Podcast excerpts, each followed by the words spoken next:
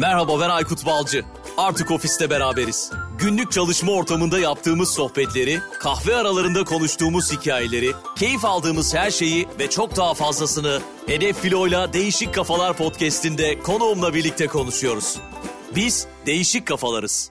Hedef Filo'yla Değişik Kafalar Podcast'inin yeni bölümünden herkese merhaba. Bu bölümde Pudo'nun ticari ve pazarlama direktörü Selda Başaran Ocak konuğumuz oluyor. Selda, hoş geldin. Selamlar, merhaba. Hoş bulduk, selamlar.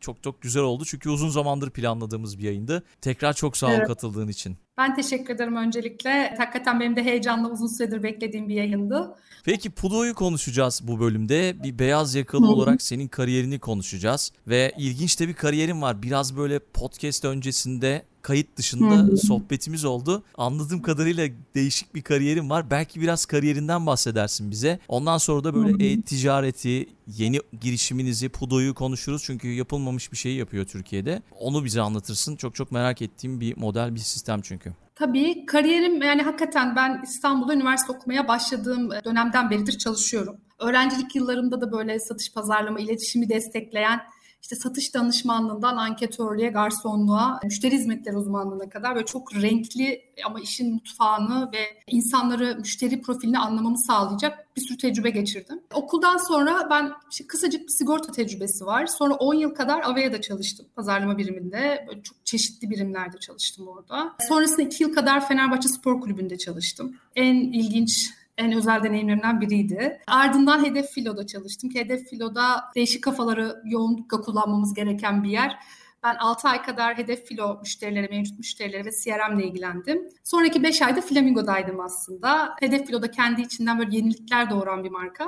E, Flamingo'da çok severek birlikte olmaktan çok keyif aldığım bir işti. Çok da başka baktığımız dijital bir projeydi. Onun da verdiği herhalde rüzgarla sonra kendimi Pudo'da buldum. Pudo'da şu anda ticari ve pazarlama direktörü olarak çalışıyorum.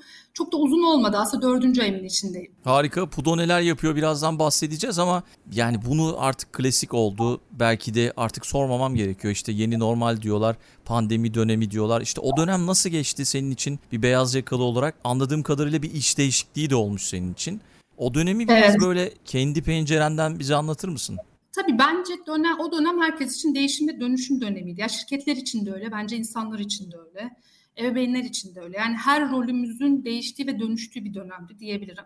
Benim yine çok yoğun çalıştığım bir dönemdi. Pandemi başlamıştı. Tam pandemiden önce Bayern Münih'e toplantıya gitmeyi planladığımız, uçakla ne zaman gitsek diye konuştuğumuz bir gündemimiz vardı. Bayern'le sadece bir saatlik yapacağımız toplantı için Almanya'ya uçsak mı diye düşünürken pandemi girdi. Toplantı askıya alındı ve sonrası hayat online'a döndü. Neden Almanya'ya gitmeye çalışıyormuşuz ki diye düşündüm sonra. O evet. kadar normaldi ki o zaman aslında bir saatlik toplantı için Almanya'ya beş kişi gitmeye çalışmak. Ve sonrasında o kadar da normaldi ki aslında online'da bütün hayatını sürdürmen. Çok hızlı bir dönüşüm oldu hepimiz için. Ama dediğim gibi her rolümdeki hızlı bir dönüşümdü. Evden çalıştığım dönemler oldu. Hiç kimse yokken ofiste olmak zorunda kaldığım dönemler oldu. Mesela Hedef Filo'ya başladığımda hiç işe gitmeden altı ay geçirdim. Yani hiç kimseyle fiziksel olarak görüşmeden işe alınıp sonra da altı ay boyunca hiç kimseyle fiziksel olarak görüşmeden çalıştım. Ve ne, buna rağmen ciddi bir aile... Ne kadar enteresan değil mi? Evet. altıncı ayın sonunda ilk gün ofise gittiğimde kendimi ilk kez başlıyormuşum. Ama herkesi tanıyorum ama tanımıyorum. Çok çok ilginç bir ilk gün, yani altı ay sonra başlayan bir ilk gün macerası gibi olmuştu. İş yerinde böyleyken aslında hani o dönüşüm bize bir yandan da iyi geldi. Yani evde de vakit geçirebildiğimizi, çok aslında sürekli ofiste olmak zorunda kalmadan hibrit çalışmaya da hemen adapte olabileceğimizi, teknolojinin birçok şeye kadir olduğunu aslında görmüş olduk. Ebeveyn olarak da ve insan olarak da yine bir dönüşüm dönemiydi benim için. Aslında şunu fark ettim. Dünya bir anda tepetaklak olabiliyor. Önceliklerimiz bir anda çok değişebiliyor. Olmaz dediklerimiz olabiliyor. Olur dediklerimiz olmasa da sorun olmuyor. Dünya aslında buna hazır. Biz de hazır olabiliyoruz hemen. Çocuklarımla olan iletişimimde de aslında önceliklendirdiğim şeyleri yeniden gözden geçirmem gerektiğini fark ettim. Çünkü onlarla geçireceğim vaktin aslında çok daha kıymetli olduğunu, bir anda çok anormal bir şeyin buna engel olabileceğini ve bütün dünyanın anında buna adapte olabileceğini gördüm. Kesinlikle katılıyorum. O yüzden aslında çok çok ilginç, çok ilginç ama çok hızlı adapte olduğumuz, çok da güzel şeyler de öğreten, başka güzel tecrübeler de getiren bir iki yıldı. Yani olumsuz diyebileceğim değil, olumlu ve olumsuz bir sürü şeyle gelen bir iki yıldı. Tabii biz yani olumlu pencereden bakmayı çok daha seviyoruz. Yani bizim açımızdan, beyaz yakalılar açısından birçok olumlu şey oldu. İşte senin de dediğin gibi farklı bakış açıları kazandık. Bu arada ben biliyorsun yurt dışında yaşıyorum ve Türkiye'ye geldiğim zaman daha önce online toplantı yaptığım kişileri tek tek aradım. İşte Türkiye'ye geldim, görüşelim gibisinden onlara teklifler bulundum. Onlar yine şey dediler, online görüşebiliriz, sorun yok yani. Yani senin de dediğin gibi Bayern'e gitmeye gerek yok. Tekirdağ'da, İstanbul'da, Zonguldak'ta nerede olduğunun hiç önemi yok. Evet. Yine online görüşelim diyor herkes. Önemli evet. değil diyor yani. Peki. Ya bir yandan da şimdi ben satışla ilgili, yani satış toplantıları da yapıyorum. Satışta kişiye dokunmak ekrandan çok kolay değil. O yüzden aslında bir müşteriyle oturup bir şeyi konuşacaksam, tartışacaksam karşılıklı olmayı, o vücut dilinin tamamıyla onun görmesini ve onu tamamen hissedebilmeyi aslında tercih ediyorum bir yandan. O yüzden de her yerde çok online'cı mıyım dersen henüz o kadar değil. Şimdi siz yeni bir iş modeli Türkiye'ye getirdiniz Selda. Aslında yurt dışında olan bir model, benim de biraz yakın olduğum bir model ve bu dönemde, işte pandemi döneminde bir takım sorunlar yaşandı. E-ticarette bir takım sorunlar yaşandı. İşte kargolar eve gelmedi, gitmedi. Böyle sorunlarla karşılaştık. E-ticaret bir yandan yükseliyor, bir yandan işte pandemi etkileriyle teknoloji ve teslimat süreçlerinin birbirine yakınlaştığını görüyoruz. Bu dönemi nasıl değerlendirirsin? Neler söyleyebilirsin? Bir de belki de Pudo'nun iş modelini bize anlatırsın. Çünkü eminim ki ilk defa duyanlar olacaktır. Aslında bahsettiğin gibi aynen e-ticaret tarafında özellikle pandeminin getirdiği ciddi bir hızlanma oldu. Yani zaten büyüyen e-ticaret hacmi özellikle pandemiyle beraber bir beş yıl daha ileriye atmış oldu bizi. Hatta araştırmalarda gösteriyor ki beş yıl sonra yaşayacağımız teknolojik gelişmeleri aslında bugün artık yaşamış olduk. E-ticaret tarafı neredeyse yüzde yirmilere, yani total ticaretin yüzde neredeyse yirmileri artık e-ticaret tarafında yer alıyor. üç yüz seksen yedi milyon, dört yüz milyar T L'lik bir hacmi var. Yaklaşık olarak üç buçuk milyar paket, üç buçuk milyar sipariş şu an dünyada konu, Türkiye'de konu. Ve dediğim gibi aynen aslında özellikle Türkiye'de pandemi, pandeminin içinde de Kara Cumalar, çok çeşitli yıl sonu yapılan kampanyaları bu hacimlerin bazı günlerde inanılmaz seviyelerde ulaşmasının, inanılmaz seviyelere artmasına neden oluyor. Bundan öncesinde zaten aslında kargo kurye şirketlerinde de bir dönüşüm başlamıştı. Yani bu işin teslimat aşaması da bir dönüşüm başlamıştı. Türkiye'de pandemi de bunu hızlandırdı. Daha geleneksel yapıda olan taşıma şirketleri de yapısını değiştirip daha önce daha çok B iki B şeklinde yürüyen sistem aslında B iki C'yi de, customer tarafını da artık önemsemeye ve daha data oriented, daha deneyim odaklı çalışmaya başlamıştı. Zaten pazar yerleri ve markalar tarafında da taşımanın sonuçları, yani eğer teslimat gerçekleşmediyse bunun sonucunda algının kargo kurye şirketiyle değil de aslında markayla ilişkilendirildiğine dair de artık raporlamalar ve veriler oluştukça e, bu konu hem taşıyıcı şirketlerin hem de marka ve pazar yerlerinin ciddi anlamda gündemine girmiş oldu. E, yani aslında müşterisine mükemmel deneyim sunmak isteyen markalar sadece kampanya, ürün, işte web sitesi, kendi hizmetiyle değil, onun onu kişinin e, eline ulaşmasıyla da ilgili dertlenmeye başladı. Pandemide de tam da dediğin gibi Türkiye'de de çeşitli teslimat problemleri yaşandı. Yani bir anda kampanyalarda çok ciddi bir artış, ürün sayılarında ciddi bir artış oldu. Fakat bunu taşıyabilecek yeterli seviyede pazarda oluşmuş henüz kurye taşıma şirketlerinde yeterli karşılığı henüz yoktu. Çünkü o kadar büyük bir pandeminin etkisi olacağı ve böyle beklenti yoktu.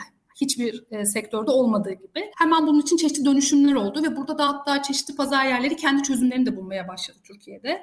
Ve teslimat noktaları diye bir şey türedi Türkiye'de de, esnaf noktalarıyla. Ki zaten dediğim gibi aslında bu dünyada uzun süredir olan bir model.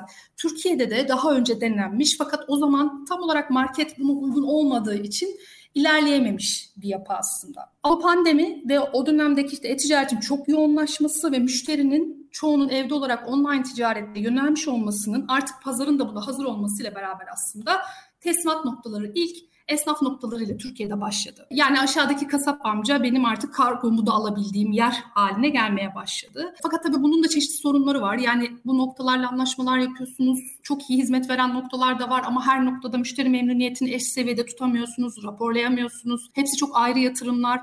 Bunları takip etmek çok büyük bir operasyon. Sonra bazı daha yatırım gücü de yüksek olan işte kargo şirketleri ya da pazar yerleri dolaplar da koymaya başladı. Yani smart locker dediğimiz akıllı teslimat dolapları da koymaya başladı. Fakat bugüne kadar neydi? Bunu koyan pazar yerlerinin derdi aslında müşterilerine bir deneyim sunmak. Yani müşteri memnuniyeti için daha fazla kargocuyla, kuryeyle muhatap etmeden ben ürünümü nasıl teslim edebilirim derdiyle aslında bu işe girmişti.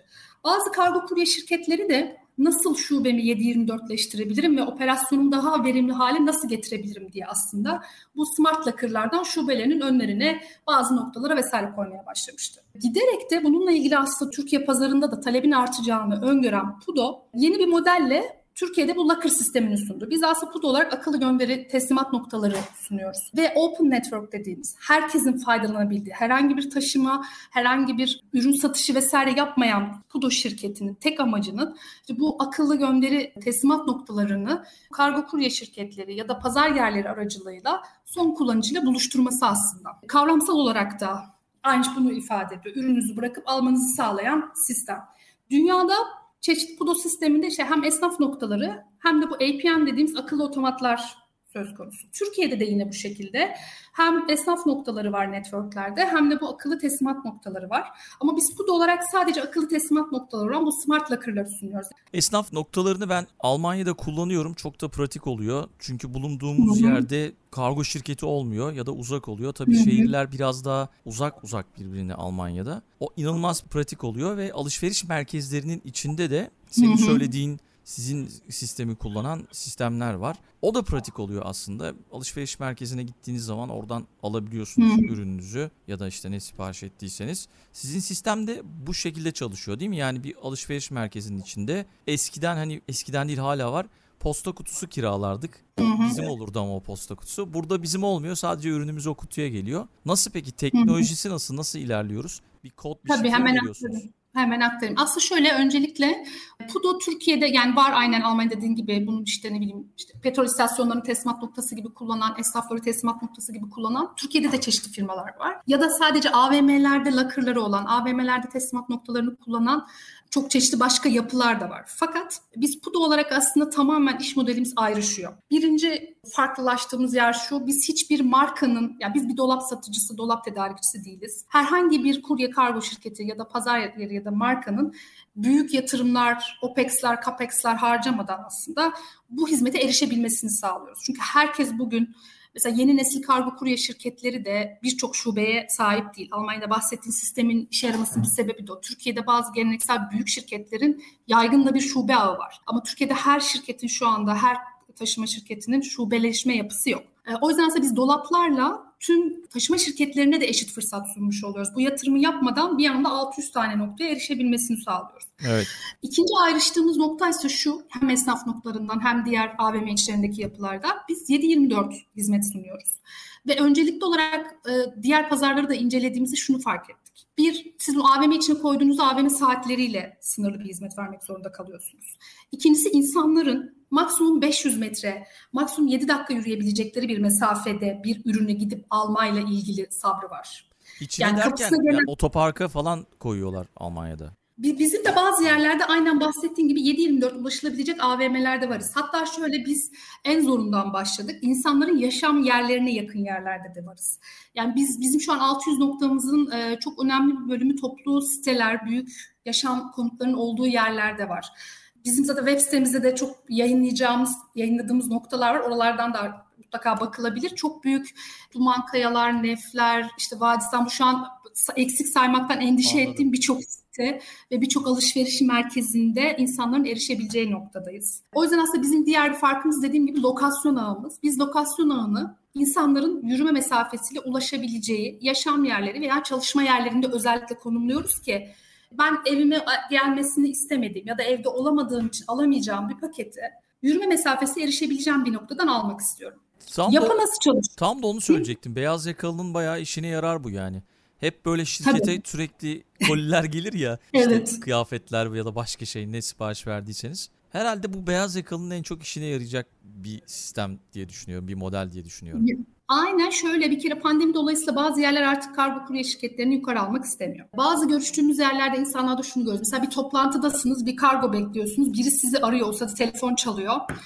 Bu kurye kesin ama açamıyorsunuz telefonu. Ve arkadan işte, işte gittikten sonra mesaj geliyor ya şubeden teslim alabilirsiniz. En acıklı nokta orası. Şubeye gitmek istemiyorum. Acaba ulaşabilecek miyim? Mesai saat içinde nasıl olacak? Ürünüme ulaşabilecek miyim? Bir soru işareti. Ee, ya da mesela çocuğum uyuyor. Ben aslında kapıya gelmesini istemiyorum. Veya aslında şey bile olabilir yani. Böyle sipariş gelen hep bir kadın vardır ya. Ya bu ne kadar çok alışveriş yapıyor deriz.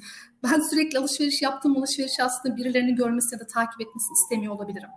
Şimdi mesela bu sorunu çözmek için kargo kurye şirketleri tabii yenilikçi çözümlerde sunuyor. Evde değilsen komşuna bırakayım mı diyor. E, ya da kapının önüne evet. bırakıp gidebilir. Kapının önüne evet. laptopu bırakıp gitmiş geçenlerde. Çok sinirlendim yani. Laptopu evet. nasıl bırakırsın yani kapının önüne gidip? Bana ee, çok şey yanlış geldi açıkçası yani ama olabiliyor demek. Bizim sitede mesela üç bin konutluk falan bir yerde oturuyordum ben. Her akşam şey mevzusu vardı. İşte kapıma bir şey bırakıldı ama bana ait değil. Ya da birine bırakılmış yıldız yıldız isimler kodlanıyor.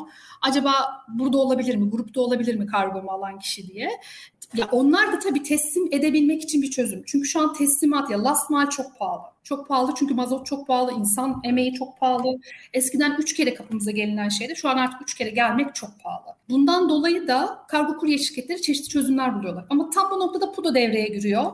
E, komşuna bırakmayayım çünkü ben komşumun ne aldığını bilmesini istemiyorum. Tamam. Yani Türkiye'de şey vardır yani hepimiz olabilir. Komşum aslında eltimdir, ben onun benim ne aldığımı bilmesini istemem. Evet yani. E, ya da ne bileyim evdekiler aslında bilsin istemem ne aldığımı, eşimden saklı bir şey almışımdır görmesini istemem. Çok basit, çok içimizden olan ihtiyaçlardan söz ediyorum.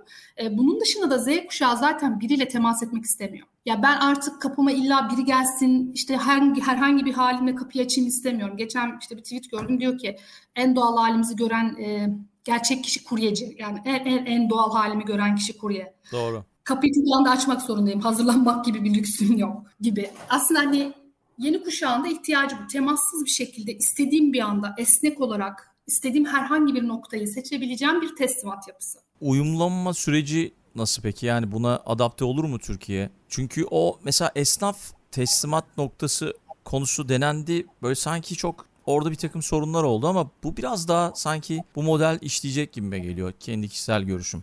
İşte tam aslında dediğin gibi bu belki pandemiden önce denendi. E, hatta ondan çok daha önce ya dokuz on yıl önce bu lakırları da deneyen çeşitli firmalar var. Fakat aslında pazar o zaman tam buna hazır değildi. Şu anda sipariş adetleri çok yüksek, last mile çok pahalı. E, artık bir şey, yani eskiden şu vardı ya elli liralık bir şey alıyorduk kargo bedavaydı. Şu an artık dünya o kadar toz pembe değil, artık bu işler daha pahalı. Kurye kargo şirketleri de artık bunu üç kere kapıma getirmek istemiyor. Artık kapımın önüne bırakıp gitmesi lazım onu da hayatına devam edebilmesi için. Ve bir de ben artık Z kuşağı olarak çalışmaya başladım.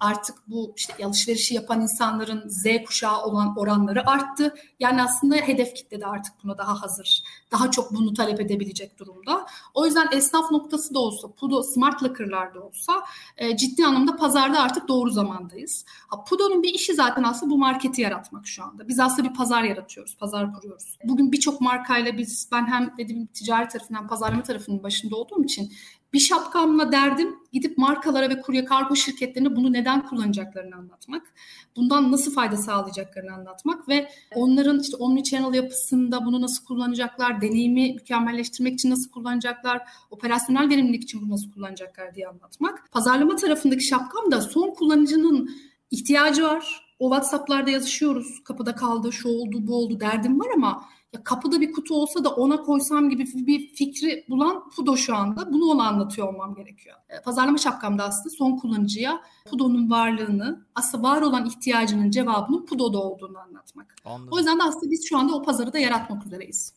Anladığım kadarıyla hem tüketici tarafında hem de işte üretici tarafında karşılıklı bir fayda söz konusu.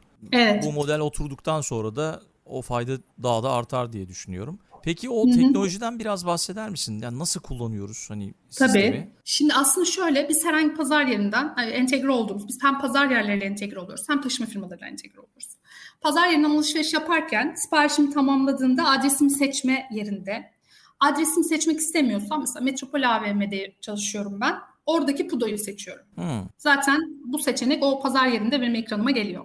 Ben Pudo'yu seçtikten sonra siparişimi tamamlıyorum. Bu bilgi taşıyıcı firmaya gidiyor. Atıyorum X kargo şirketi benim paketimi taşıyacak. Onu Pudo'ya getireceğini biliyor ve ben onunla entegre olduğum için. Taşıma şirketi için de çok basit. Yani belki yirmi tane kutuyu aynı noktaya getirme özgürlüğü sağlamış oluyorum. Bir kurye yirmi kutuyu getirip hatta biraz önce onun ölçümlerini yaptık. on beş saniyede bir paketi koyabiliyor. Hatta toplamda altmış saniyede beş tane paketi koyabildik. Çok hızlı bir şekilde kargo koyabiliyor. Kargo şirketi çok basit. De onun planlamasını ona göre yapıyordur. Evet. Aynen öyle. Ona göre yapacak.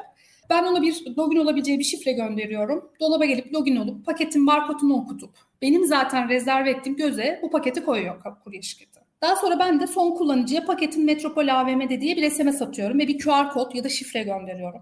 Müşterinin de tek yaptığı telefonuyla buraya gidip Q R'ı okutmak ve sonrasında onayladıktan sonra bu sipariş alacağını, gönderi teslim alacağını onaylaya basıp ilgili kapağın açılması. Kapak açıldığında ürününü alıp kapağını kapatıp yoluna devam edebiliyor. Aslında çok kısa, çok yalın ve çok basit bir işlem. Harika. Raporlanabilir, yedi yirmi dört izlenebilen kameralarla takip edilebilen bir sistem. Hmm, ben tam onu soracaktım ya, işte sokağa bırakılanlar var, işte otoparka bırakılanlar var. O otomatın güvenliğini sağlamak da bir iş yani açıkçası. Onu nasıl sağlıyorsunuz? Ee, orada da şöyle bir öncelikle şeyden de bahsedeyim. Şimdi bu locker'ların tabii dünyada da şu anda çok büyüyen bir iş bu. Yani birçok ülkede sayıları giderek artıyor locker'ların. Hatta Yunanistan'a daha yeni Impost şirketi de girdi. Aslında bize doğru da. Biz bu pazarı oluşturduktan sonra muhtemelen global oyuncuların da yer alacağı bir pazar oluşmuş olacak. Çok çeşitli tedarikçiler de var tabii. E, ama biz Pudo olarak tedarik ettiğimiz dolaplarımızdaki bütün yazılımı şu an in-house kendimiz gerçekleştirdik. O yüzden aslında bir herhangi bir güvenlik açığı, herhangi bir problem e, yaratmayacak şekilde bütün sistem in-house uçtan uca yazılmış ve takip edilebilir durumda. Bunun dışında biz artık dolaplarımızı da üretebilir haldeyiz. Dışarıdan tedarik etmeyip kendi dolaplarımızı tedarik ettiğimiz, yani üretebildiğimiz için de işte bunların hepsi vandal proof testlerden geçmiş, yedi yirmi dört kameralarla zaten takip ediliyor. Yani böyle levyeyi sokup açmaya çalıştım dolaba ama esnemiyor boyutunda, hakikaten bir tank gibi e, korunaklı şekilde dolaplar üretilmiş oluyor. Ve bütün bunların hepsinin uçtan uca testleri yapılmış oluyor. Zaten kameralarla takip edilmesinin dışında bunlar bulundukları yerlere özel çelik vidalarla konmuş oluyor. Altında bir beton, işte saç vesaire bir sürü teknik özelliği var. Oraya aslında onlar çok sabitlenmiş oluyor. Anladım. Ve aslında bunların da tamamen bunların da üstünde sigortası var. Anladım. İçine konulan ürünün de sigortası var. Bütün bu dolabın da sigortası var. Ee, o yüzden her anlamda güven, güvenli şekilde kullanılabilir durumda. Peki biraz sürdürülebilirlikten bahsetsek, son yıllar içerisinde şirketlerin çok fazla önem verdiği bir konu oldu ve çevre dostu bir ürün aslında Pudo, Pudo'nun bu hı hı. sistemi. Belki biraz bundan bahsedersin. Ondan sonra hı hı. da yavaş yavaş sona geldik. Keyifli gidiyor sohbet, veda eder kapatırız. Tabii. Hakikaten çok çok önemli bir nokta. Çünkü bizim Pudo olarak sahiplendiğimiz bir en, en önemli başlıklarımızdan biri sürdürülebilirlik. Çünkü biliyorsun şu anda karbon emisyonu için trafik, İşte trafikte yaratılan bu karbon salınımı en büyük etkenlerden biri. Bütün dünya artık Türkiye'de evet öyle ve bütün dünyada öyle. Bütün şirketler de artık dünya için, dünyanın sürdürülebilir bir yer olması için dertleniyor durumda. Artık gençler de özellikle, özellikle Z kuşağında bu var ama diğer herkese de sirayet ediyor. Markanın dünyaya faydasını da sorguluyor durumda. Yani sadece bana faydan ne, ben senden ne alıyorum, bunu ne kadar ucuza alıyorum sorusu çok geride kaldı. Bunların üstüne sen bunu bana nasıl sunuyorsun ve bunu sunarken dünya için ne yapıyorsun? Sen... Ben senden bir şey alırken dünya, dünya için bir fayda sağlıyor musun? Dünyaya bir zararım var mı? Dünyayı seviyor musun? Beni seviyor musun diye soruyor. Ee, bu anlamda da biz Pudo olarak aslında bütün markaları destekliyor durumdayız. Çünkü özellikle bu e, last mile'da yaratılan, salınan karbon salınımıyla ilgili yapılan bir sürü çalışma var.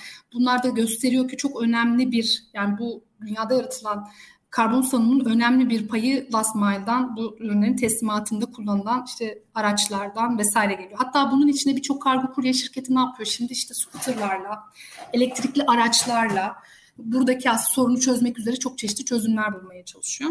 Pudo da tam bu noktada devreye giriyoruz. Çünkü biz aslında last mile'da atıyorum bir site için yapılacak olan bütün gönderilerin tek bir noktada toplandığı, ya da ne bileyim işte trafik saatlerinin daha az olduğu gece saatlerinde dolum yapabilecekleri şekilde rutlarını planlayabildiği, aslında karbon salımını minimize edebilecek şekilde bütün taşıma şirketlerinin planlama yapabildiği bir yapı sunuyoruz onlara. En önemli aslında e, gurur duyduğumuz ve sahiplendiğimiz ve anlatmak istediğimiz yanlarımızdan bir tanesi, dünyanın sürdürülebilir bir yer hale gelmesini aslında destekliyor bu da. Kesinlikle bence karbon emisyonlarını azaltma açısından çok çok önemli. Çünkü yani gerçekten doğru bir yerde teslimatını gidip alabiliyorsun. Kargo şirketi evet. uğraşmıyor, sen de uğraşmıyorsun. Belki İkinci orada, kez gelmiyor. Belki şey ama orada hani insanlar yürüme mesafesinde giderse, alırsa, ulaşırsa Pudo'ya orada sıkıntı olmaz diye düşünüyorum. Ki zaten evet. öyle tercih edeceklerdir. Tercih evet, hep yürüme mesafesinde yerlerde oluyor zaten. Ee, bir diğeri de evde bulamadım bir daha getireyimler. İşte götüreyim depoya, iadeye çıksınlar. Aslında orada o kadar çok şey var ki, nokta var ki konuşup üzerinde tartışabileceğimiz. Birçok noktada aslında Pudo'ya getirdiğiniz zaman sorunları çözmüş oluyorsunuz. Ya yani hem kullanıcı tarafında son kullanıcının bundan aldığı önemli bir fayda var. Hem pazar yerinin hem kurye taşıma şirketlerinin önemli bir faydası var. Hem de dünyanın aslında. Pudo'yu kullanıp dünyayı sevip, kendimizi sevip insanlara fayda sağlayabiliyoruz. Süper. Kutudan umarım yanlış bir şey çıkmaz. Onu o artık kargo şirketinin elemanının sorumluluğunda. Yanlış yere yanlış onu, şey koymaz umarım. Hiç onu ciddi anlamda riski minimize eden yapı da zaten e, şu an Pudo'da mevcut. Çünkü biz bütün bunları dediğin gibi düşündük. Bize gelen ürünün barkoduyla o ürünü koyacağı e, box'taki hangi göze koyacağının zaten eşleştirilmiş bir şekilde geliyor kurye. Hmm. Hiçbir hataya izin vermiyor teknoloji. Tamam, süper o zaman. Böyle sürprizlere yer yok. Peki çok öyle teşekkür değil. Ediyoruz Selda. Teşekkür katıldığın ederim. için takip etmeye devam edeceğiz Pudo'yu. Bakalım ne olacak? Pazar büyümeye devam ediyor. Bu yeni modeller de bir enerji katıyor bence. Büyük bir katkısı olacaktır diye düşünüyorum. Başarılarınızın devamını diliyorum. Katıldığın için çok çok sağ ol. Ben de çok teşekkür ederim. Hedef Filo'ya da çok teşekkür ederim. Zaten aslında takip ettiğim böyle bir programda da yer aldığım için hem çok heyecanlandım hem çok mutlu oldum. Hem sana hem Hedef Filo'ya çok teşekkür ederim. Tamam. Tekrar buluşmak üzere. Görüşmek üzere. Türkiye'nin öncü filo kiralama şirketi Hedef Filo'yla Değişik Kafalar sona erdi.